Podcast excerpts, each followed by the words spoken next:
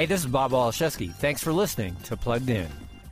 The Call of Duty games are huge sellers. In fact, they've reportedly topped 1 billion in sales annually for each of the last 15 years. So, if you haven't played them, you've at least heard about them and it's time for a new one. The latest entry, Call of Duty Modern Warfare, has dialed back on some of the recent game's super soldier skills to deliver something much closer to reality. Gamers navigate intense conflicts, zinging with ricocheting enemy bullets and filled with the screams of running and ducking civilians.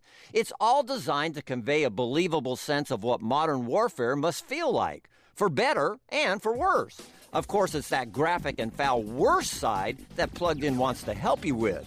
Read our full review at pluggedin.com slash radio. I'm Bob Waliszewski for Focus on the Families Plugged In.